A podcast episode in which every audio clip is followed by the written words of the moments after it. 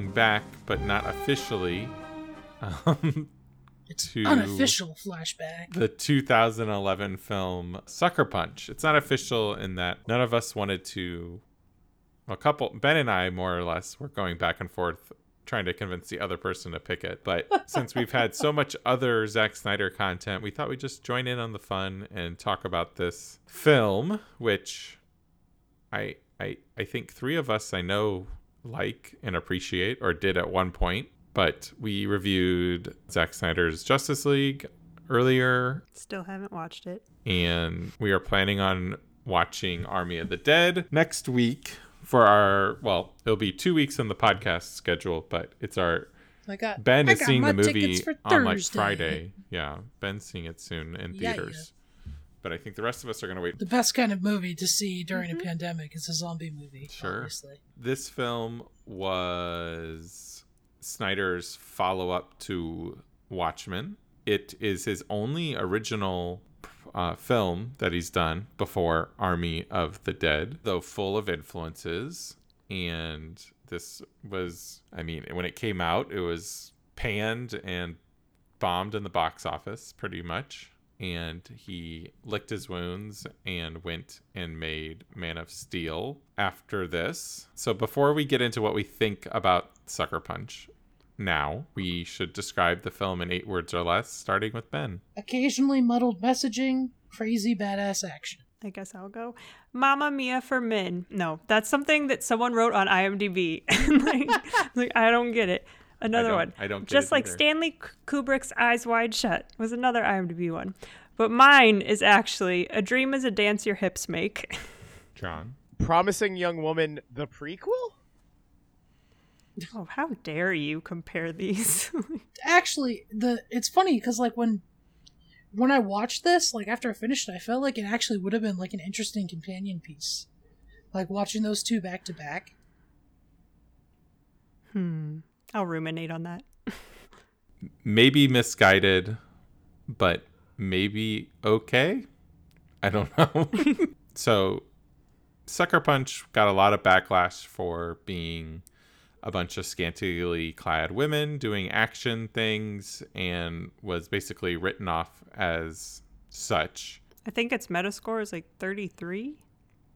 Oof. It might actually be better than I would have thought. Oh, Metascore, Rotten Tomatoes. I would have thought it would have been maybe lower, but that um, kind of tracks. The fi- which I think is, I don't know. Is it unfair? Like the film follows a uh, young woman who. Okay, we actually need to get this straightened away. Does she kill her sister, or I think yes. No. No. Who kills her? He did. Yeah. How? he smashed Like, her head in in the, the closet. ground? Yeah. Yeah. See, honestly, I guess I was already not paying attention because I just assumed the bullet ricocheted. Yeah, I it- just- it is it is kind of do you know what actually it is kind of vague. I read the Wikipedia page. Well, hmm. we can get into that a little Now bit. I have to rewatch this But- intro. But I, I just feel like Snyder would have shown a bullet wound if it what like it seems very when- reserved of him to not be ex- like explicitly show and maybe she's not supposed to know all she sees is the blood in a movie in which he doesn't explicitly show us a shit ton of stuff, not showing Yeah. us something in the beginning, beginning guess so. tracks. but she is accused by her um, greedy stepfather who got written out of the will or was never put into the will. Her sister dies after her mom dies, and her stepfather throws her into this asylum for the mentally ill, and it which is also corrupt and full of prost- a prostitution ring. Well, I don't know. Is mm-hmm. it? I guess it's it's is it prostitution Well- if the girl the women aren't complicit in the Wait, what? Hold on. I feel like that's like for me, like this movie goes into the the dreamy realm, like from there. Like the brothel stuff isn't part of. No, they are definitely being sold off for sex. No, they're not, And- yeah, Zach. yes, no, they I think are. they're Um, just being raped by the orderlies. yes, or I think that. Yeah, I I don't think they're being sold off, but I think yeah, there's definitely like abuse and neglect. they are definitely i mean she is having sex every time she goes into the the third level Or- yeah. there i think there's arguing whether she is willingly doing it or not but like the love when the action scenes are her like disassociating from the sex acts she's performing Yeah. to distract from the to ma- for the plan to be taken place Yeah. I just want to say in the beginning, we never see the dad touch the sister. The only thing That's true. that happens is the bullet being shot. That's true. I mean, I think it is vague and eh, maybe intentionally, but I think she does it, but he then takes advantage of the situation completely. well, here's one thing to play into that. Let's finish that conversation and then we can talk about some general thoughts because mm-hmm. John had never seen this movie before. But one thing that actually I never noticed was I never. I always thought the the the killing of the dragon scene was really weird in how sympathetic mm-hmm. it makes you feel like it's not like a like a like a fuck yeah moment. It, it's like sad and like it's not like when they're they- like killing like you know clockwork Zombie Nazis, Nazis, or Yeah. whatever. yeah. It's definitely got a different vibe to it. I I'm wondering if that is her like guilt coming through that she killed her sister and her mother and maybe she feels to blame that her mother died too kind I don't know. She she has to kill the mom though too though at the end. But but I part of me was wondering if that was like supposed to be that coming through like her guilt bleeding into that disassociation that she's in. But um to me it was more it was more of like just like the the darkness of the real world just slowly dripping into her even her deeper fantasies mhm. So it's like it's becoming less of a fantasy and it's got this emotional heft to it and you're just like shit I think it's wrong to No. use the word fantasy. It is fantastical, though. Does that make sense? Like she's delusion she's yes, like delusion. disassociate. Like she's literally yeah, trying to separate yeah. herself from pain. you're you're right yeah she's it's, not. it's she's not enjoying any to- of this, which gets tricky with the John Hamm scene at the end. But we can talk about that too. Did anybody Yeah. actually? Did everybody watch the extended cut? No, Mhm. Okay, so you, Lauren, have you ever seen that scene? With I have, but I don't remember okay. it. All right, we'll we'll fill you in what quickly. the john Hamm scene is in the extended cut only No, there's a sex scene with John Hamm. Well, not a sex scene, but there's a there's a, a there's a longer dialogue scene that's not that's not in the theatrical. There was cut. supposed to there. Everything I was reading recently said there was a sex scene with John Hamm that was in the I mean, extended cut. It's not. it's a sex implied scene. what it's well, but that's what it's going Okay. to be It's very sexual. Because it was like originally it was a sex scene and then it was cut down to feel like rape. So then they just cut down the whole thing. Like they cut it out completely, is what I read. in in the in the extended cut it basically has her in a sense like accepting him and then it just cuts to the The lobotomy. lobotomy yeah Mm. but she isn't. It's the one time she is enjoying her fantasy is that scene. yeah Okay. Uh, it's it's interesting and weird, but well um, i wouldn't say enjoying but like no, I think okay, I think she gives her into the fantasy at that point, which tracks with the fact with with the way he reacts to her. But we're Yeah, getting ahead okay, ourselves yeah. to let's talk about that ending. Let's talk about general thoughts. I liked the movie when it came out. I defended it. I enjoyed the subversiveness, subversive nature of it. I think now I still think the action's good. I still think the cast is good. I still think the film is really well made. I I feel like there needs to be a little bit more there there with all of the the, the under even though I think you can like it's very clear what is going on in the movie, Mm-hmm. but at the same time I feel like it's a little half baked in its execution Yeah.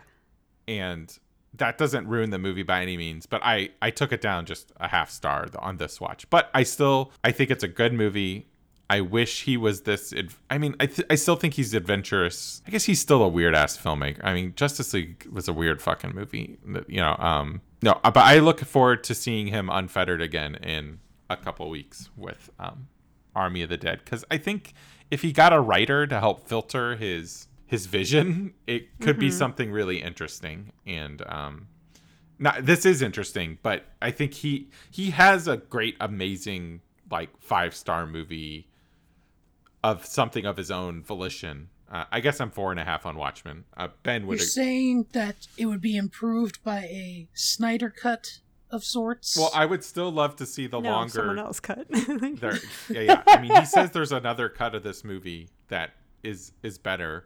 I think John Hamm's even touted it as well. yeah, anyone um, could say that. yeah. Well, it, wor- it it paid off. They weren't wrong about Justice League. Yeah. But um, what did everybody else think of this movie when they first saw it? And then John Um, can come in as the newbie. I don't know. I'll go first just because basically all I have to say is ditto to pretty much everything you just said. like I I more or less liked it when I saw it. Like I definitely had problems with it. Most of those problems I still have with it. So I still enjoy it more than like that like I still think it's decent. I definitely still have problems with it and my main frustration with it is again just kind of what you said where he has a lot of interesting ideas, but he doesn't necessarily present those storytelling wise and visually in a way that has it all make sense. So it's like it turns into a movie that is more confusing in the sense that it's like it's not like it's up to interpretation. It kind of is, but it's more like there were large flaws in storytelling which make this movie confusing with what he's actually trying to say happened.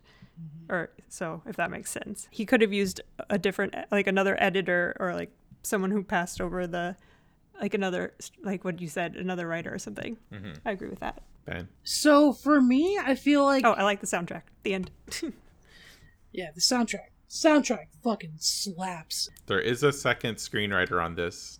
Uh, okay Steve he could have used a third screenwriter is also a credited screenwriter, and I do not thi- like the soundtrack, of, but i know we talked about that in our previous write-up Well, a couple So- of them are okay. what what I I've always thought of Zack Snyder as like if you give him a good story, he will turn it into something great. Like Watchmen, 300, you know, he even went off of Dawn of the Dead and like followed the basic plot of that and then you know, did his own thing with it and it's my favorite zombie movie ever. more And than I- train to Bus- busan Yeah, like Busan is like right, right below it. Like there was a like I had to watch them back to back, but it was like one of those like oh it's so close. Um, yeah i need to rewatch dawn of the dead Uh, it's a good refresher for uh watch through the credits. the and I feel like this is a movie that's like it has some of his best and worst kind of um filmmaking. I don't know what you say, filmmaking quirks or style. What would you like- call his worst tendencies? Uh, I think his storytelling can often be muddled and a little misses the mark hmm more than it probably should. I feel like Man of Steel, BVS, even his latest Justice League kind of do that a little bit. But Ben, would you say I'm not judging you necessarily up with this, but like if say with this movie it's like almost impressionistic. Like if he had people like really when they do explain things, he literally tries to keep it as simple as possible. And that's for the best. And it's like if he tried to like explain every little thing that happened, Yeah, it would just yeah, feel like I think- nonsense. Yeah, but I think this could have, like Lauren said, there's definitely some some gaps here and there, and it could have been presented better. But I think it also has like Z- Snyder has like he creates very strong characters, and he always gets a great cast for his movies, and that's no different here. And of course, this is the action in this film is insane. It's some of his best still. I mean, like giant samurai oni robot with a minigun is like that's your opener. like what the fuck? And it's great. Like all of all of the action in this film is great. I think the first scene is hurt by a lot of those like panty shots that it does. Like it does a lot more of those than it probably like, should. did you say panty like the camera's panning or panty as an Panty, underwear panty, okay I'm fine with Zack Snyder's panning in slow mo, upskirts we got it but like the first scene you mean the um the samurai the scene? first action sequence, like when Okay. she's fighting those giant stone Um, oni baby doll? Yeah, baby doll. What did I, oh, I said sweet pea. Yes, that was well that gets into one of my Cornish. theories but we'll talk about that later Um, but it's it's and even like Zack Snyder for me has not made a bad film. This falls in that. It's a lot. I I went up on this actually for my last Hmm. score. I think the action is just insane. So I'm really Had you seen the director's cut, then? um. I think I had, Hmm. Okay. but it'd been a long time. Yeah. but yeah, this is a great movie, and I I am 100% behind it, even if the messaging isn't as clear as it could be.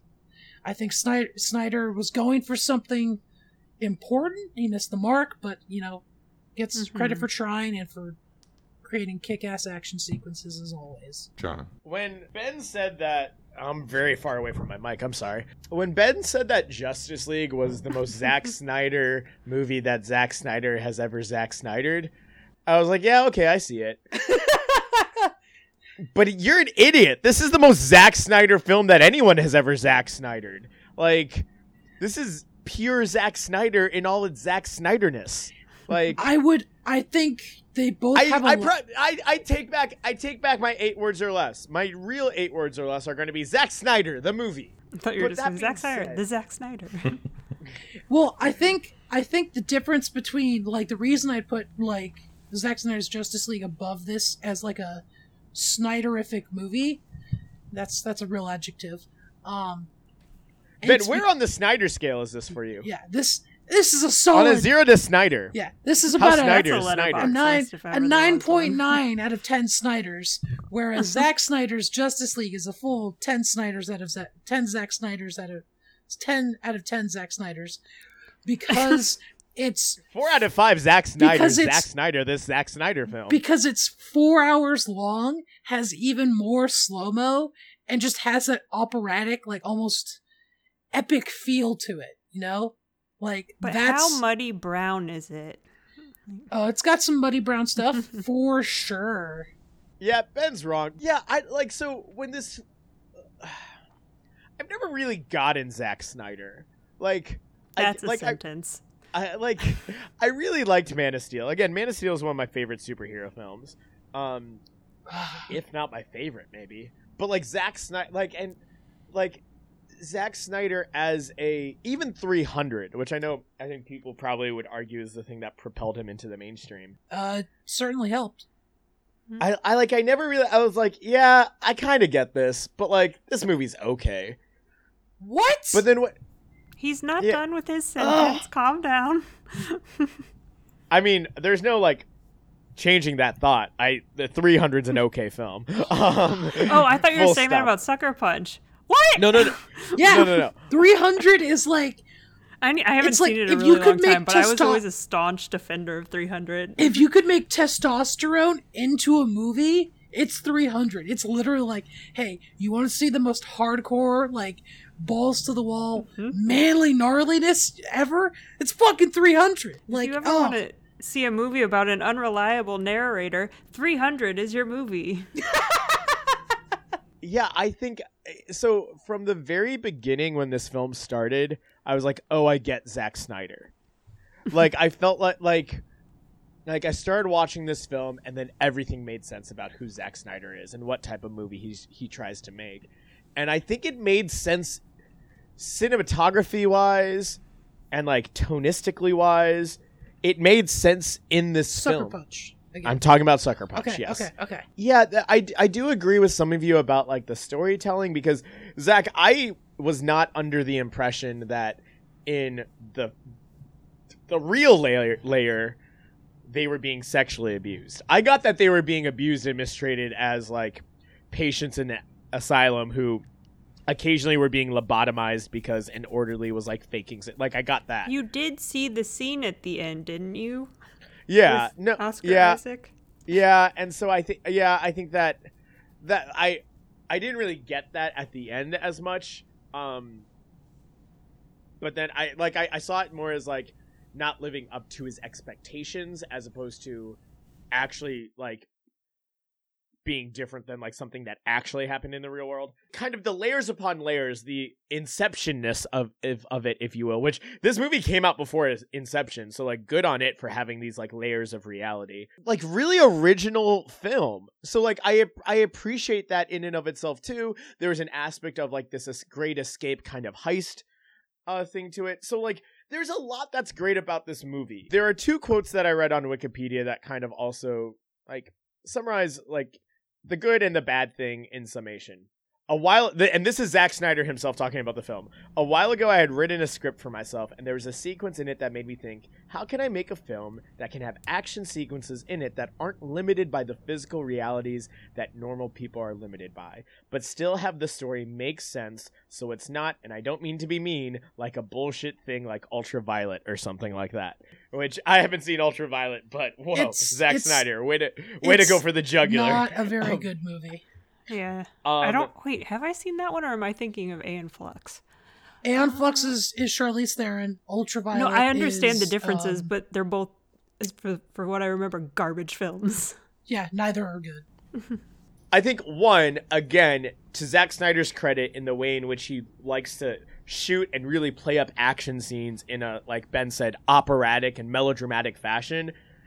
They finally made sense for me in this film in that way. It like in 300 is kind of like okay fine whatever. In this film I was I was on board and I was so into it. The the tone or the thematic stuff about this film and the message like I was so I was so on board with this film until the end. Well, I I don't want to say until the end. Until I started reading some stuff about it, and this this suffers from the Fight Club uh, effect, which is what I'll call it. Um, in terms of what is what is an artist or a piece intended message versus What is it remembered for? what is it remembered for and also do they have do it do they have the right and place to depict things in such a way in order to make their point? point and so here's the quote that kind of fantasy or that sums that up and this is nathan rabin who gave it a c minus for the av club um wait no so writing in a separate piece this is directly from wikipedia writing in a separate piece for the av club months after giving the film a c minus grade nathan rabin concluded Depending on whom you ask, Snyder set out to make either the ultimate sexist masturbatory fa- fanboy fantasy or the ultimate critique of sexist masturbatory fanboy fantasies. He failed spectacularly on both counts, but in true fiasco form, there's something fascinating and even strangely majestic about that failure. I never like I got that like what was weird to me is that the girls were definitely like alluring or whatever, but they were never like super overtly sexualized and i'm not sure if that's just because of like maybe how sexualization has progressed since or just naturally i was just like uh their outfits are pretty tame honestly I except mean, for she was I a full blown fetish of an I mean except for baby doll baby dolls Yeah, i would say Baby and Doll- even- yeah. Sorry, even- go on. I'll say something afterwards. I would for, for the the outfit for Baby Doll. To me, it feels like what's the um. Isn't it just Sailor, Sailor- Moon? Yeah, it's Yeah. supposed to be like that. And Sailor Moon. I mean, again, I haven't watched Sailor Moon. I don't. But Mhm. I, I mean, isn't she like a strong female character? So I think yeah, but that was do they have upskirt shots in Sailor Moon? no, and that's Because they that's- do in this one. I assume they don't. so yeah i think i don't know there was part of me that said there's something deeply satirical about all these fantasy sequences when they're going through the action and just sort of like what the outfits that they're wearing and that kind of thing and sort of like this fanboy culture that like demands like these heroic feats but then also demands like this like level of if I can say in the most diplomatic way, like aesthetic allure, um, when really like it's just fetishism hmm that that makes it almost like that to me I was like for women to survive in a patriarchal society like anything they do because again on the second level all all she's doing is quote unquote a dance maybe on the first level she's actually just like like you guys said like actually being forced to perform against her will but like You can say being raped. Yes, yes, yes. Sorry. Yeah, I'm sorry. Yeah, I, I just, I wasn't, I wasn't thinking about. She was being raped. Yeah, like that's that's how we choose to like deify, or that's how we like that's that's the level of heroism that like women are allowed to have. Like that says something deeply disturbing about our culture and our society, and so that's what I got from it. But then as I read through like some of these like critiques, it's just like, but did he have to portray it to to make that point? and is the majority audience to pick up on that And that's that's the argument against Fight Club, right? Fight Club is a critique against capitalism and materialism, but are people going to pick up on that? Or are people going to pick up on like the anarchist, like fuck society kind of motifs more than the like deeper things? And so I don't know. Like I I started off really high on this film, and then I kind of dropped down to like a three point five. So that kicks off our ratings. I'm four. Whew. I think I'm at three. I'm also for. Goodness. I don't know. I appreciate he he tried something, and I think he is successful. Yeah, he could have like- just been more successful. Actions the action is phenomenal like you said uh john it's an original story like it's like This I is the most original story like movie I've seen in like maybe five years. yeah and it's it's a really cool concept um and i think the cat the cast is so good like snyder's asking a lot of them and they all like they do it so well See, I feel bad. The only actress I really care about in this movie is like Jamie Chung. The rest, I'm like, they were there. I mean, it's also like, given what they were asked to do, like the action sequences they did really well. I don't think their characters were the best. i couldn't stand behind vanessa hudgens because her character's name was blondie and she was not blonde and i was i just This is where Ben draws his like moral line. yeah this is Like, my line in the sand guys I think the pro- the performances are affected in a way that I think is intentional, though. I mean, you're. hmm I mean, he Moulin Rouge was a big influence on him for this movie. You can tell straight from the opening. Has he has he said that or do you just no, I think he has we- openly said Moulin Rouge was an Oh influence. yeah, with the curtain opening. yeah. I forgot about. Well, the I mean, curtain I feel like the whole the whole brothel dance thing feels very Mhm. like. As soon as you said it, Zach, that's where I was like. They even have that musical number with uh, Oscar Isaac and um, Carla Ju- Gugino. Is that I can never remember how to. There was a musical number. Well, yeah, that's it. You the the the, the, the scene that plays over the credits. You get to just see it on Yeah. like the the un like not Oh, I with forgot credits. to watch yeah. that. Dang Yeah. it. the film's overly theatrical like it all fits and that gives him a lot of room for you know i think the actors they're not natural but they're not supposed to be you know and Yeah, that's fair. and uh, yes I, I wish everybody had a little bit more to do or maybe a little more depth but i mean he is really cutting everything to the bare bones here which which is very different for Zack Snyder. Like, because he usually doesn't like. I mean, his stuff la- like it goes on. Well, I mean, his This cut of movie- this movie, this was like did 17 fly. minutes I felt longer. like- so Yeah. I didn't feel like this movie like dragged on at any point and I felt like like I don't know, a lot of people said it was boring. I never felt bored. no. Well, I mean, if you don't like CGI action, or which this does have a lot of non CGI stuff, but I mean, the the train and then the invasion into the castle are are a lot of CGI hmm creations. Yeah, but it all looks super good. Yeah, but I mean, some people just are allergic to that. It doesn't. It doesn't. Yeah, I can. I, I can totally see what Lauren's saying. I mean, I Um, wouldn't say it was boring, but I definitely got tired of a lot of the fanta- fantasy, el- or not the fantasy, but you know what I mean. The um, Set pieces. yeah. Well, I mean, just like her, we said, we weren't going with calling them fantasies for her, but the word is subjective. Um, but like that realm, when she was just making stuff up in her brain, um, it was all very muddied and monotonous in color. Therefore, that I got kind of bored with those moments somewhat. Just because it all started to look the same, and I was just like, just give me some pops of color or something. So I got it kind of affected how much I was enjoying those scenes, and they could get boring in that sense. But I can see that. Speaking of scenes, you got to see this. What was everybody's favorite scene? oh no, That's She tough. sounded Maybe the opening. She sounded so pained. Uh, yeah, the opening. That's a good pick. It's really well done. And again, I like. I I think it's just him constantly leaning into him trying to tell a visual, a like the story through visual mm-hmm. as much as possible. Yeah. I, I again, I think that gets he doesn't quite succeed. It could be more clear in like the levels and stuff, Yeah. but at the same time, like I've this is probably the fourth or fifth time I've seen the movie in ten years, probably. It all clicks in for me. Like it, it, it is mm-hmm. clear, but it's not. I could see it being really disorienting, especially on the first.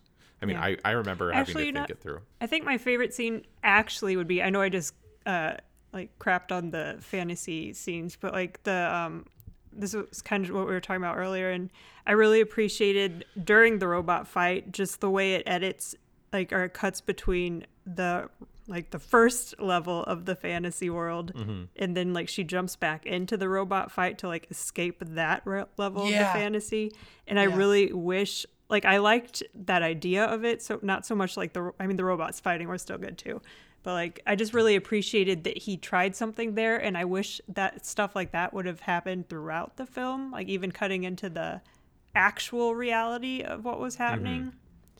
I like wonder if jumping it in between that I think that would have been very interesting and experimental and Would it have I been have would have that death scene been as effective if he did it four times before that though? I, I don't know. I well, think, it like- also really, really depends how you interpret what happens in this movie. Because now that I'm thinking about it, just watching stuff like that, it's like the theory that I'm going with that I like to think of what happened in this movie might not work so well if he would cut back to reality. It really depends what I'm gonna decide happened. I think Sweet Pea escapes.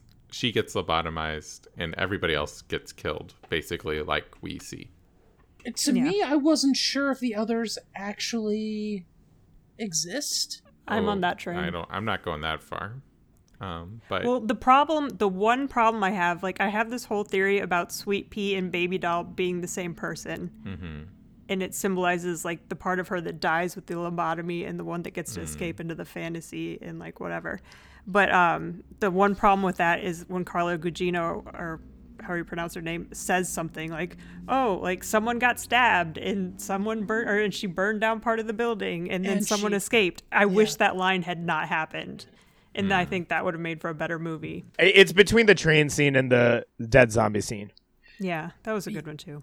I feel like the the zombie the zombie one was just the Nazi zombie thing was my best my favorite because Nazi zombies are like a trope that for some reason are super popular in video Yeah. games, but we don't get enough of them in movies. I think we get them plenty in movies. Maybe I'm.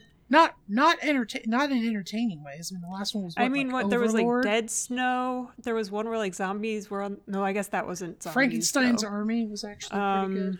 Uh, There was the one recently, Overlord or yep, whatever. That one's, but that one wasn't very good. I, didn't I thought it was decent. Oh, false! People didn't like Overlord? Really? we we did a podcast Half star. on it. Yeah. I, kn- I know. half Wait, star. Why am I not? Half star, Why am I not remembering this? I don't know. Overlord was great. I also like the first action sequence when you know it's the it's Sweet Pea or Baby Doll versus the the giant stone Samurai. samurai. It's like, Yeah. wow, Zack Snyder must like be into anime or something. And then uh is it Jamie Jamie Chung gets the Yeah. like bunny The mech. mech.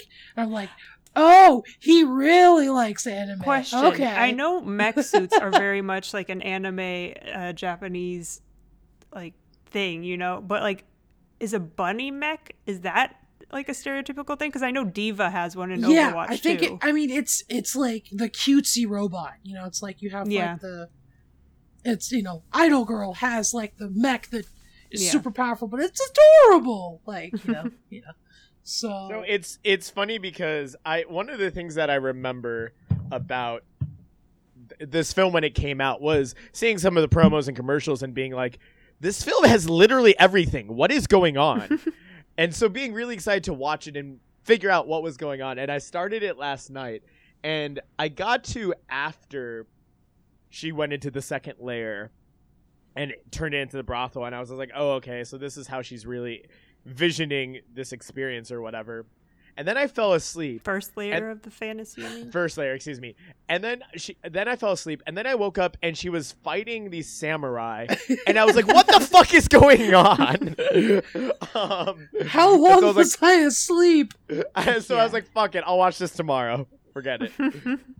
My favorite scene is I wish. So Lauren missed that. So during the montage of it's uh, Oscar Isaac singing "Love Is the Drug," We need to. Oh, and yeah. So you see. Which, um, when did you say this you see place some in of- the movie? It's at, it's during the end credits. It's before, th- okay. but it, no, but it's in the movie.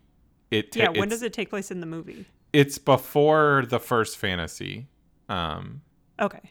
sequence, right?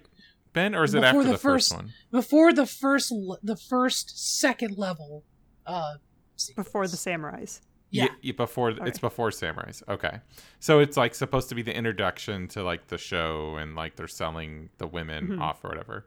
But it's Yeah. so, but it's Oscar Isaac, um, you know, hamming it up, singing and dancing with Carl, Carla, uh, Gugino, and um, but you get snippets. Each one of the a- actresses got their own giant like dance set piece that you, we mm-hmm. only get to see a little bit of, but looked really cool and like had some awesome production values.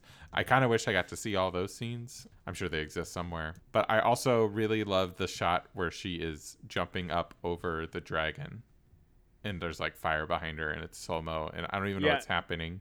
I, And- I forgot. A- Abigail Browning is that her name? She got Emily a lot Browning. of Emily Browning. Emily. She got a lot of sweet. What I'm assuming is Slow-mo wire fu. Yeah. yeah. Uh, also, the shot there's an awesome mirror shot, one oneer where they it starts. It's a slow pan where they're talking, and it so they have they have actresses in the they have doubles in the but for the back of their heads, and then so then the camera goes in front of the mirrors, and the real actresses are on the other side of the. The, the mirrors with, with but there's no mirror in between them and then oh. as the camera Yeah, yeah, comes yeah, to the other side they put mirrors in so then when it tracks back down you see their actual reflections it was just an awesome Yeah. piece of filmmaking in the middle of the movie there too. And clearly, I should have watched that version. was that longer cut that was a was that a deleted scene I don't remember that. it was just them kind of talking at the vanities but i think you'd remember it it's oh, really well, well then done maybe it was there. I don't know because they did talk at the bar. there's a lot of talking and at the vanities i also feel like showgirls is an influence on this movie a, a movie i've grown to appreciate in over the last year I've never seen that one. There's some Lord of the Rings influence. yeah, no kidding. yeah the oh, dragon could- yeah right no, yeah. the the orcs. orcs look exactly the same Yeah, they do. That's why I was like, when does this movie take place? Like the the world. When is this movie taking place within the movie? Like what year is this happening? When it Like, got did back she to the see Lord of the Rings before she was put in this uh, facility? when it when it got back to the the first level and she was escaping with Sweet Pea and there was the guard in the guard room and he had earbuds in, I'm like, is that guy listening to an iPod? and then I saw it was connected to like an old timey radio. I was like, okay, that makes sense. Still, Um, how old are headphones? i i used to think that maybe uh J.R.R. Tolkien like escaped to the same place in like to avoid Yeah, the horrors it's like I like war. I like to think more that this was like the 70s or before then when we un- like because now we better understand how like to treat those who have um, like mental disabilities or just things like that. But it's like no, we still treat people like shit in a lot of cases. so, Yeah, it's Well, I'm I mean, glad I to see that supposed to be lobotomies like actually 30s or aren't 40s or something. yeah. very well like like they're not actually respected anymore. Like, um, I mean, I guess that was what was like shock therapy. That I mean, that's the point of for those of you. Who, I'm not gonna spoil one flew over the cuckoo's nest, but like shock therapy in and of itself was already very Taboo. controversial. Yeah, with Mhm. one flew over the cuckoo's nest. So like that ju- just to prove to you how how far we've come as a soci- society in terms of mental Yay, health care way treatment. not to Yeah. lobotomize people anymore. I guess. I mean, when these buildings first happened, they were treated like zoos where people could like buy tickets to go look at the people. Wait, what? that Yeah, doesn't surprise me. People suck. yeah. Men suck. The movie. Well, that is the movie. That's the other thing. That's the other thing. Like when someone is like, "Oh, this is just all about objectifying women and da da da da,", da. like this clear. This movie clearly is like men are terrible. Yeah. And I get yes, there's still So yeah, it women. does work as a sister piece to um, Promising Young Woman. Yeah, but I mean, there, yes, there's people. The women are looking uh, very attractive and are all wearing next to nothing below the waist, but it's. But that's a also- commentary in and of itself, though. Is it Yeah, I don't know if I buy that one. I mean, he says that, but I don't know. like uh, you could say it's a commentary all you want, but as soon as you do upskirts, I lose all respect for what But you're okay, trying to was say. there Does was he there really do actually any, there, though? there never yeah there never seemed like there was an she does the wire there- foo, her legs yeah, are wide open. You're seeing okay, but- underwear. Uh, it's but I didn't like notice Michael anything. Bay Listen, if I didn't No, notice anything, that should say a something. By Michael- doing that. Okay. Michael Bay did a lot of that. Yes, that's not. Yeah, and that's part of the problem I have with Michael Bay. And let's see, there's a shot where um, Jena Malone is grabbing a gun from like her waist, but she's crouched down so that I he agree. frames it perfectly so you see the crease of her ass. I agree. It's like, That no, is the I have one, no respect for you when you do shot that. in the movie that I think is objectifying. The rest is just a circumstance of their costuming. Yeah, but like this feels objectifying, and then you can have be like the Wonder yeah, Woman films know. where they Yeah. don't feel objectified. So there is a line there. Their their costumes are like that. Don't frame slow mo shots from behind. Frame them when they're jumping in front. Yeah, Like it, it's I, I, There I are just- some I- I deliberate choices especially that just don't make sense to especially when you're handling rape. Like, Yeah. do not say this woman or this girl is going into a fantasy world for rape, and we're gonna just shoot in these angles. It's awful. And I feel like that that shot you're talking about is terrible, and there are multiple shots like that in the first action sequence. But I feel like aside from that, it isn't as bad as some people have said it is. Like that, I mean, there's definitely Oh, for sure, yeah. some questionable stuff, but it's not. No, like it was mostly like I the mean- first one, like when Yeah. uh when she was fighting the samurai. Yeah, That's when I was getting my those, eye like, rolls. But then flips, it yeah. does get better. There is the butt crease shot in the Nazi Yeah. zombie ones, but other past then I don't remember too much where I was like, ugh, you know. I was really worried in the first scene. I'm like, oh my god, is this what everyone was complaining about? Am. I gonna hate this movie? And then it just it stopped doing it. I'm like, oh thank God, okay, so we can focus and enjoy the action. I again. think the violence Ugh. is far more pornographic than the sexuality in this movie. I, I agree Yeah, with but, that. I agree with I that. just hey man, whatever floats your boat. I mean, I don't know if we're gonna talk about it, continue now, or actually go in the "you up, John" category. But like, just reading, just reading the IMDb reviews for this movie is just so upsetting to me, because so many of them were like, I highlighted some of them where it was like, Or they some of like the titles were "Hot Girl in a Miniskirt," "Fantasy Action," "Beautiful Girls with Beautiful Legs," "Great Action Film," "Delicious Eye Candy," and like some of the phrasing was just like the graphics, the fantasy, including a doable, lickable babe, Oh, God. and the different Ugh. settings are incredible. Action fantasy, flaunting natural babe, different eras, and did I mention hot chicks? The movies immediately captured my attention as Baby Doll oh appeared on screen, swing, and during the movie, Baby Doll flaunts what nature gave her, and my the, like, and to a natural man like myself's delight. As It's much like- as I so appreciate, it's the- kind the of what like World John was saying was like what was he trying to do versus should he have known how people would take a lot of what he presented them well, I think because that like you it was could. it was so frustrating for me to look through the IMDb reviews because not once did someone mention one of the actresses names they always Yeah. just talked about like how hot they were if they got mentioned at all mm-hmm. yeah, it was just so frustrating I mean, you could speak to Zack Snyder's biggest flaw is that is his inability, I think, to and he has pushed back with it a little bit around Justice League, the Zack Snyder's release of the toxic fandoms that surround him. But you would think after movie after movie where these people just these the worst of the worst of the internet globs onto his movies mm-hmm.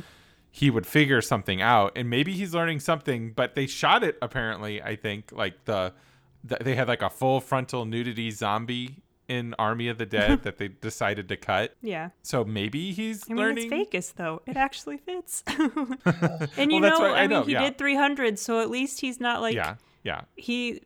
Men are also objectified Mm. very much so, I guess. Pat, patrick is patrick wilson his name patrick wilson's butt gets just as much airtime as malin akerman's Yeah. boobs in watchmen okay let's talk about that ending I don't know how much more we need to get into it, but Ben and I can talk about the John Hamm scene a little bit. It's like, so it flashes back to that. D- I guess it doesn't flash to it. It's after she gets punched out. So actually, tell me what happens in theatrical version. She distracts so Sweet Pea can get away, and gets punched out. What happens after that? Um, from what I remember, there's like just a. s- They walk her through the aisles to get lobotomized. Oh, yeah, you and, kinda like, see the the whole real time thing you again. follow her. You never see her face. It's always Yeah. from behind. You see the back of her head. Oh no no no! But but I mean from b- before the lobotomy, from from the punch out to the lobotomy, what's in between there? Do you remember, John? No, I feel like it was the slow walk to the lobotomy. Okay, but it was just like her walking through the halls. Well, and because it gave you a, a picture, or it gave you her perspective of every real person in. yes. Yeah. Okay. of the- of that thing. that's still in the director's cut, but you get a scene where she get she's awoken. And she meets the the the high roller. She meets the high roller, who's John Hamm. He is a pleasant man, especially Mm-hmm. compared to everybody else. He Eh, well, okay. pleasant-ish. Well, but I mean, he's saying he wants to sleep with her, but he doesn't want. He wants her to want to sleep with her. He, yeah, he like doesn't. it has to be he does- he, he wants yeah. it to be I'm real. sorry, but that's bullshit. Well, it, you, you're not wrong. And she does c- give herself over. Like she does, she's And it's like- enjoying it before, and then it and then it hard slams to the lobotomy, and then yeah. John Hamm saying, "What was that look?" Like she just accepted it. So I can Mhm. see where he like again. I can see where he was trying to connect the two.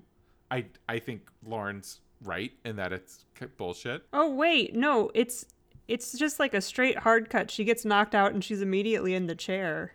The lobotomy chair. Yeah.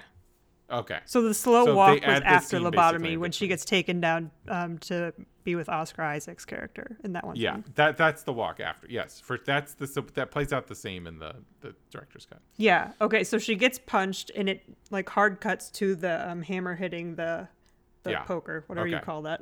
Yeah, So I mean, yeah, like that scene is. it's weird. Like again, Yeah. I can see what he was going for, Mhm. and it's kind of like a not all men scene. Weirdly, at the end. Um, yeah. but I mean, it's it's kind of, but it's also like. I don't mean- think you need it to show that she was accepting, like happy for the lobotomy yes, or I, something. I you think know? her getting punched out is her accepting her fate. Yeah, I mean, the way it's framed is like, he's like, if you want me, I can give you true freedom. Yeah. Yeah, And but that it's supposed to be that, her accepting the doctor's pat. Yeah, Yeah. the the solution or whatever. And Mhm. and that's the Yeah, other but thing. his conversation is like think- true freedom. Like he he literally Mhm. offers her like complete freedom. and and again i think that's what gets lost too is she's trying to escape killing her sister which i think gets lost in the movie a little bit and why That i was kind I- of another reason. Sorry, go on. go ahead no go ahead go ahead Oh no, I was just gonna say that was kind of another reason why I think, or I was going with the thought that um, Baby Doll and Sweet Pea were the same person, just two parts of her. Because like her sister, Sweet Pea's sister, is killed. Mhm. Like, yeah and it's very much. oh yeah Not, I mean, it's not Sweet Pea's fault, but like, you could see her blaming herself, and just like there are like. Um, similarities there, along with like the first time we see The Sweet Pea, she is sitting on She a bed is- in a room that yeah. looks exactly like Baby Doll's. she no she's on the lobotomy table wearing baby doll's hair like it's it's Yeah, that too. No, when we first baby doll Oh, yes, first in walks theater, in in, the she's in like the bedroom it's that the same shot identical. as the opening shot of the movie yeah Yeah, that's why like I assume they're the same character, I feel like and I I've just refuse to hear that one line from or um, there- Carla I've, I've heard this theory before Mm-hmm. but you're right the whole the the the, the doctor's line throws that It ruins it. limbo a little bit but that doesn't mean someone didn't escape in the all the yeah. in all the Well, that's kind of why I want to have the cuts back and forth to see where things line up. Cause like well they where show the the, fin- they show the guy with the lighter and the Mhm. the, the closet on fire Yeah, but I just mean more in the sense like, so did three other girls die Oh, I see what you're saying. during all this? yeah Uh, that, but that's interesting that she didn't say these people died you know like yeah. Yeah. See, that's that's why I'm putting towards like they didn't exist. Yeah, that's kind of where I am too.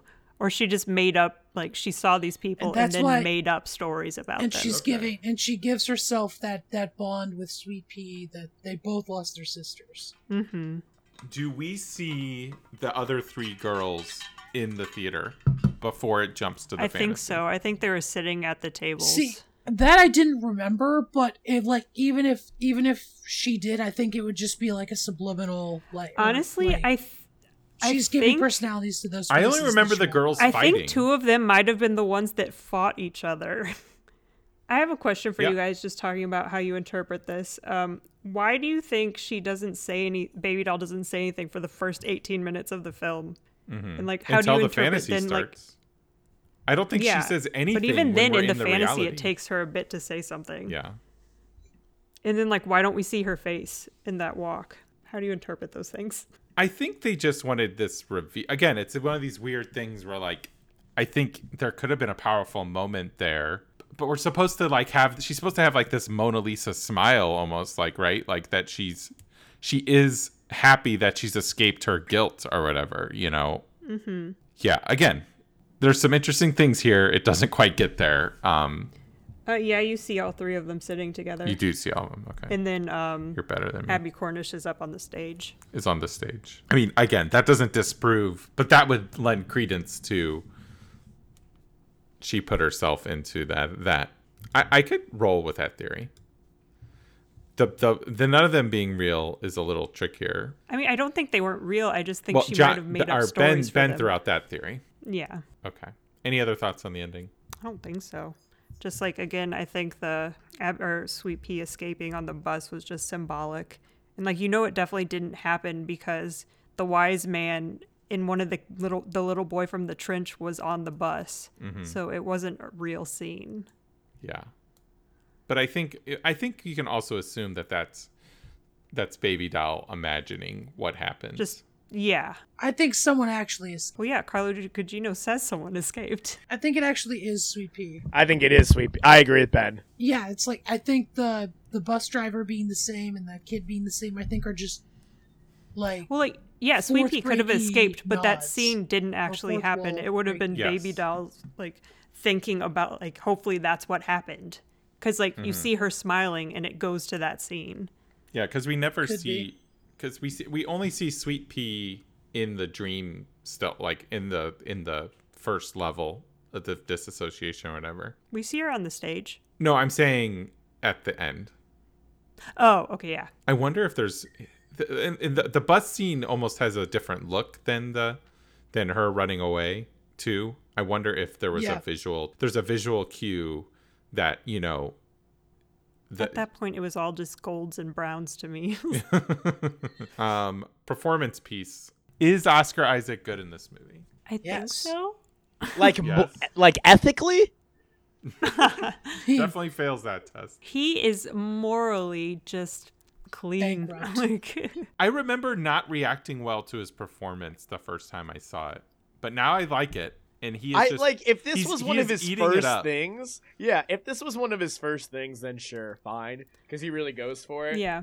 Compared to everything else he's done since then, This is Honestly, one of my of the time we favorite had things his I've scenes, seen I was like, the lighting is not doing him any favors. no, he does Yeah. not look. well, I don't good. think it's supposed to. Like, he, he does yeah, not that's look fair. good. yeah. He is not attractive in this movie, but he's not supposed to be. and, probably yeah, either, and I but- think he he leans into the sliminess of this guy so well, Mhm. and it's like it's almost like they're two. I mean, they are, but it's like the two different, distinct versions of that character are like he's great as both of them. Yeah. I just remembered at one point watching Baby Doll dance, he starts crying. it like it's just so stupid. and this was one of this was one of the points of contention between uh, Zach and I in our review we did. Like Zach wished we had gotten to see uh, Emily Browning dance, and I was very much opposed to seeing it. no, it no, yeah, hundred percent. I'm with Lauren. Yeah, because I feel like I mean the dance was probably. I mean, if we thought the fighting had some kind of sexualized elements to it, the dance, I mean, Jesus. yeah. At one point, Carla Gugino goes, "The moaning was a bit much." Like, yeah, that's true.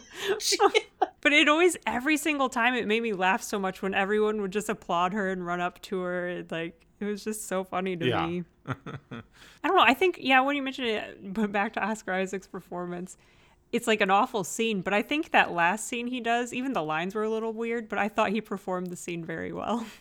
with Browning, yeah, when Yeah. he was going to assault her, or he's did a real, assault her. Real, real yeah, keeper. it's like Um, this guy who's just broken now because it's like, yeah. yeah, he can't. No, I have think that he's thing. good, but I'm wondering if I think he's good because he's now Oscar Isaac.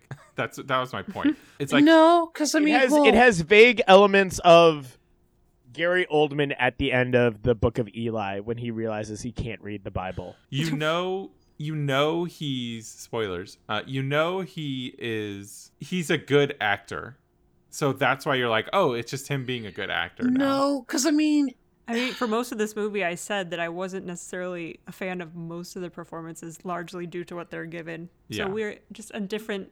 We see the and I mean, performances I feel like I've seen him phone it in X Men Apocalypse, but I think he Like- was. You think he committed phoned it in in X Men He was in Apocalypse? X Men Apocalypse. he He's was Apocalypse. Apocalypse. I all I remember about that is what Psylocke wears to um, Auschwitz. Oh yeah. Well, to be fair, that's comic No. Magneto, yes. Magneto Uh, killing forty people with a pair of dog tags is might be the best scene in any X Men movie. I don't. How How, do I not remember you. that? I guess my brain just did me a favor by forgetting the entirety of that movie. Yeah, it's it's all right. It's not good. I hated it. Talking about performances a little bit more, Abbie Cornish is great in the action scenes, but she, again, I think she's doing what she's supposed to, but it's not. It, it's. I, I, it just seeing her in the action scenes made me just realize like Charlize Theron being a badass for like 20 straight years has just like cut off Abbie Cornish from having an action movie career. I feel like I'm never gonna not like Jena Malone, but she basically Yeah, I- plays this. Oh, she almost quit acting because of this movie. She Wait, seriously? because of how I should say I should specify because of how people took it, like Oh, like how it was appre- or not appreciated. she but yeah, I love Jena She Malone. basically plays this character, but even better in the Hunger Games, uh, Catching Fire. Well, though. she got Hunger She's Games because of in this the Hunger movie. Games. She's so good in those that movie. She's great in I, everything. uh, Abbie Cornish gets the performance prize for me. I love like uh, yeah, uh whatever her name Jamie Chung. Ja- no, I really like Jamie. Or So she was Abbie Cornish, like clearly. Um I'm so glad that all of these I like did. women got like their their careers continued in significant ways. But it like took me like half an hour to be like, where the fuck have I seen Emily Browning before? I'm like, oh, Was it, um, American Gods? yeah, that. cool. Yeah. Well, so think And about who they could have had in this cast: Amanda Seyfried, Evan Rachel Wood, Emma Stone, Brie Larson. Like that. Like that would have been a crazy cast. I think Emma Stone was the only was the only one cast. Emma Stone dropped out to do Easy A. Um, She made from the right what I read, according to IMDb trivia, Amanda Seyfried, Olivia Thirlby, and Mia Wasikowska were all, or were in turn going to cast, or they were going to be Baby Doll, but dropped out before Emily Browning was cho- chosen. Evan Rachel Wood was supposed to play Rocket, had they cast her. Angelina Jolie was supposed to, or was considered for um, Carla Gugino's character, which I think she did great. Whatever you have to say about the accent, Mm-hmm. that's different. But I thought she was good in the role. Um, It's, it's the same. good. Like I feel like she's always like an underrated actress. Like she she's had Yeah, such a stellar she is. career and a long career, but like you need to go back and finish is it jerry's game gerard's game you need to go back and finish gerard's game she was great in that ben Oh yeah. Repeat after me. Is there any good lines in this movie? i only wrote down one. I think anytime what's his name? I always call him Stick. I know that's Scott his name, Glenn. But, Oh, uh, um yes. yeah. His uh oh, and one more thing was always cool. he was also he was a wonderful cast. I loved him. yeah uh mine was you've got to promise me two things the first thing is uh, don't get mad about this and Oh, that was good. yeah, Yeah. that was great i thought the Um, second thing was stupid but so that's why i cut it off there No, no, no. What, what was your second one? the no the second part of Oh, that the second part of that because it's yeah. like she says that in the fantasy world or like the fantasy within the fantasy and then just the fantasy she finishes it by saying something like the second thing was to And tell it her doesn't mom really she loved sense. her or something Yeah, yeah. The ending monologue, I didn't write it down. It was cheesy, but like also pretty impactful. I thought it was good. you know another thing with my theory though by saying tell mom that i love her or whatever no it was no it doesn't work never mind forget i just said that Don't ever write a check with your mouth. You can't cash with your ass. god i hated that so much i hated it I, I was like, I don't know what that means, but Scott Glenn, you said it with such conviction. I will write that on the on the muscles of my heart, and I'll Yeah. take it to my grave. I feel like anything he says, I'm like, you know what? You make a good point, sir. Like he's just He's, got great in that everything. Watch, watch, watch uh, the leftovers. Daredevil. Did you lose your fight, huh? No, I just found it. Uh, badass. But why? that was a good line Do you have any big complaints or what I wish they had done? I mean, a lot of them But why did they do the butt shot? Yeah, I was gonna say. Why did they do the upskirts that were not actually upskirts, but I'm calling them upskirts? Um, I, yeah, I think most of my but whys were involving the those. Yeah, I'm in the same boat. Um, but why was so much of this muddy and convoluted when it could have been really great if we had just made certain choices? I don't know. A little color could have gone a long way. Pick yes, but why was it so muddy? And the answer is um, Zack Snyder. But yeah, Hot takes. Oh wait, hold on. Can we go back to quotes or whatever? Um, I'm sorry, but when Blue, when Oscar Isaac says, "I'm sorry, Blondie," but we don't stand snitches here, and like shoots her, I was just like, I did not expect that, and so the That way he like pulled that Yeah, line off that was super effective. see, that's that's why, like, and I hate I hate saying this because there are a lot of great women in this movie.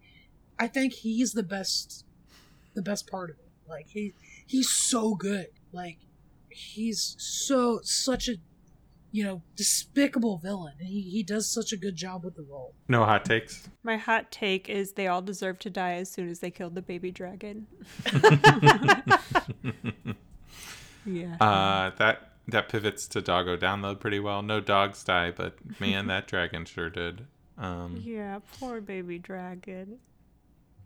I like to think Poor baby sister dra- thing. what? I- I- oh yeah, that poor baby dragon. What are you talking about? You soulless bastard. Yeah. E.T. it's watch. a motherfucking dragon. He didn't do Yeah? shit. It didn't do anything. It was just sleeping. E.T. watch is How dare there you. hidden. Oh, I forgot that. One. I forgot that was the subject. I thought you were just randomly talking about ET. Uh, I don't think Um, there's don't ET think propaganda was in here, which is surprising. It feels like it feels like Zack Snyder could have had like surprising. is f- slipped in some alien iconic uh iconic what's that word? Iconography. iconography. I can't say it. I'm not gonna try. James McAvee? McAvee. but it's not it's not metal. Aliens aren't metal. And this movie is metal. Steampunk, I would say. metal. Um Okay. there's no steampunk in the the second and third Dude, one those Nazis are like all No, like besides- steam I'm- They're the literally third run by one. steam. it's one scene is steampunk one scene is medieval fantasy one scene is future But even the sci-fi. medieval fantasy, they were still in like a World War II plane, like yeah, shooting like, things. definitely Yeah. Well, that's fun. It's all it in was so sepia weird. tone. That's my but be why. But why did they not stick to the genres they were in at the moment? That would have been awesome. They're I would've flying a loved to have seen dragon. Um I actually that- have that- another but why. okay But like we can finish this section that's first. fine go go It was like, why do you think they showed the lobotomy, like in the beginning and in the end? well i think because it's all happening within that moment uh, maybe That split second is this whole movie. maybe i don't know well i mean it's not i mean we are seeing it but i think because it's That's built- another thing that is like, if I wish the line hadn't been there. Yeah. Um, also, but why is Carla Gugino so so horrible at her job? Yeah.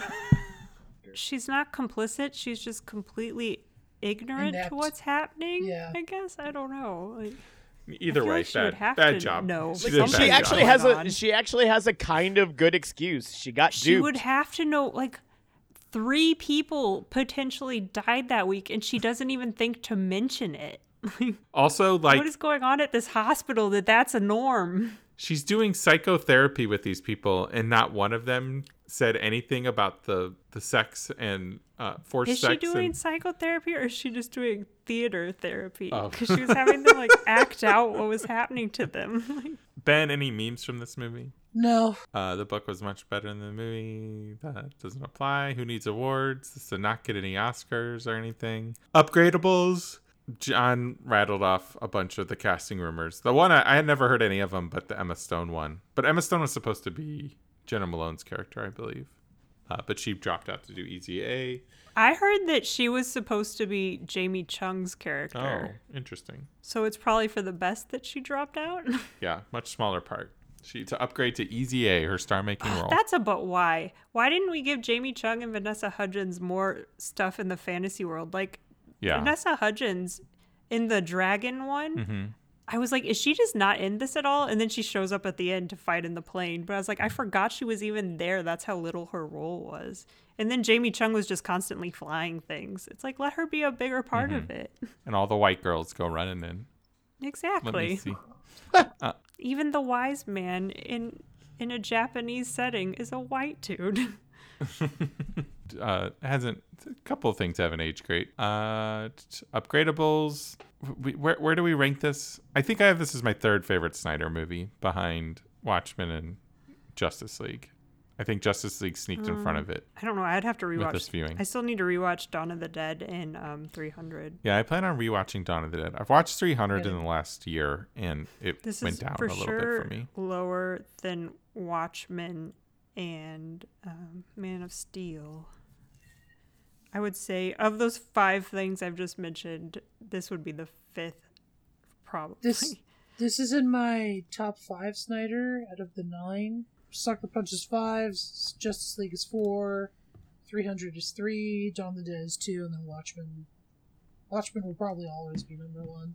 Oh, but what about Legends of? I always forget he did the That's Owls of there. Ga'Hoole. Uh, that is seventh, right in front of Man of Steel. To infinity and beyond. Lasting impact did it age well? We were just kind of talking about that a little bit. I feel like is this movie going to get reclaimed by No. nerd girls? No. In No, over the last ten years? No, You I don't don't think so, no. Don't see that happening. I don't know. It could happen. We're still early. It's gonna get found. You know. there I have to know. be better options out there, probably.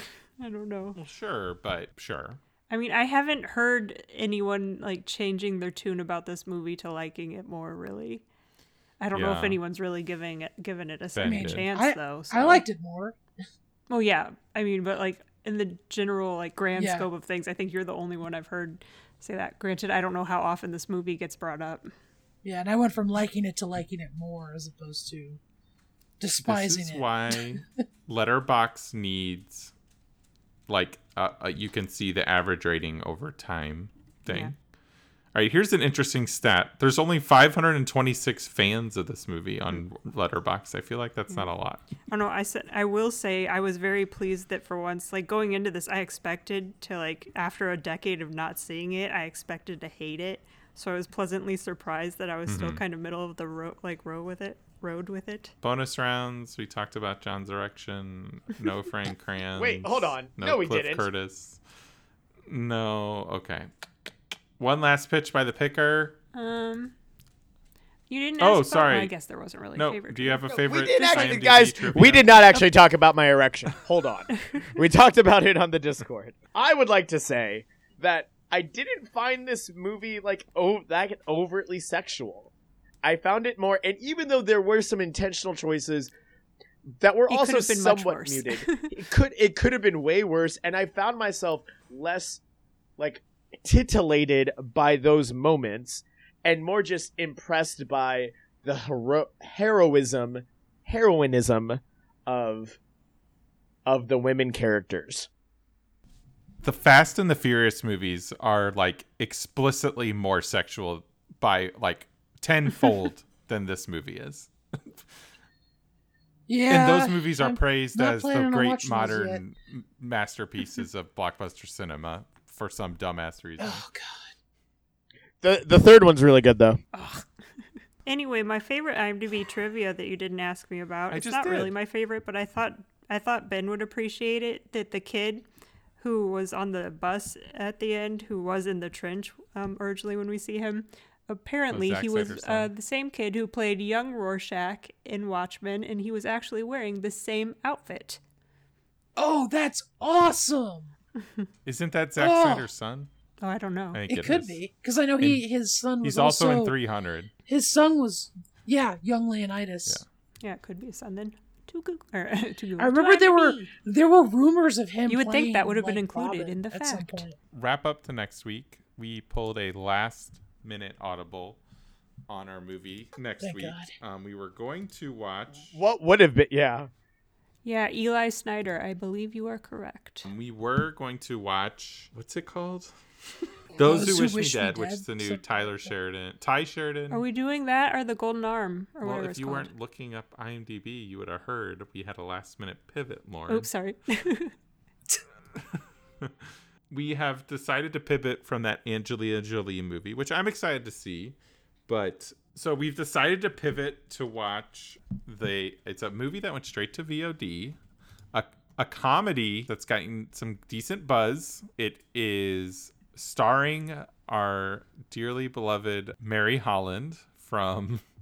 Who Betsy deserves Sodaro, all the she's beloved. roles. Oh, to me. I, who is she? uh, she does a podcast I love, but she's like you'll recognize her voice as soon as you see her in it. But she's like the best friend in this Okay. movie. But she does a lot of like voiceover as well. It's apparently I haven't I didn't even watched the trailer, but it's a, it takes place at the National Ladies Arm Wrestling Championship and it's supposed to be a very fine comedy. Uh, directed by Maureen Baraucha Bharoocha, B H A R O O C H A. I'm happy to pivot, but yeah, Golden Arm. Yeah, I don't know, don't know much about it, but we're gonna give it a shot, try something a little different, and then we're gonna do Zack Snyder's Army of the Dead the following week. Uh, but Ben will be able to give a sneak preview on his feelings for that on the next podcast, I'm sure. Until then, I'm Zach Oldenburg. You can find me wherever you can find at Zach Oldenburg. Find us at middleofrow.com. Patreon us if you want. I don't think anybody has. Probably should just take that down and rate and review the podcast. Apparently, it does stuff. I'm Ben Grigsby. You can find me on Twitter, Letterboxd, and Twitch at the Grigsby Bear.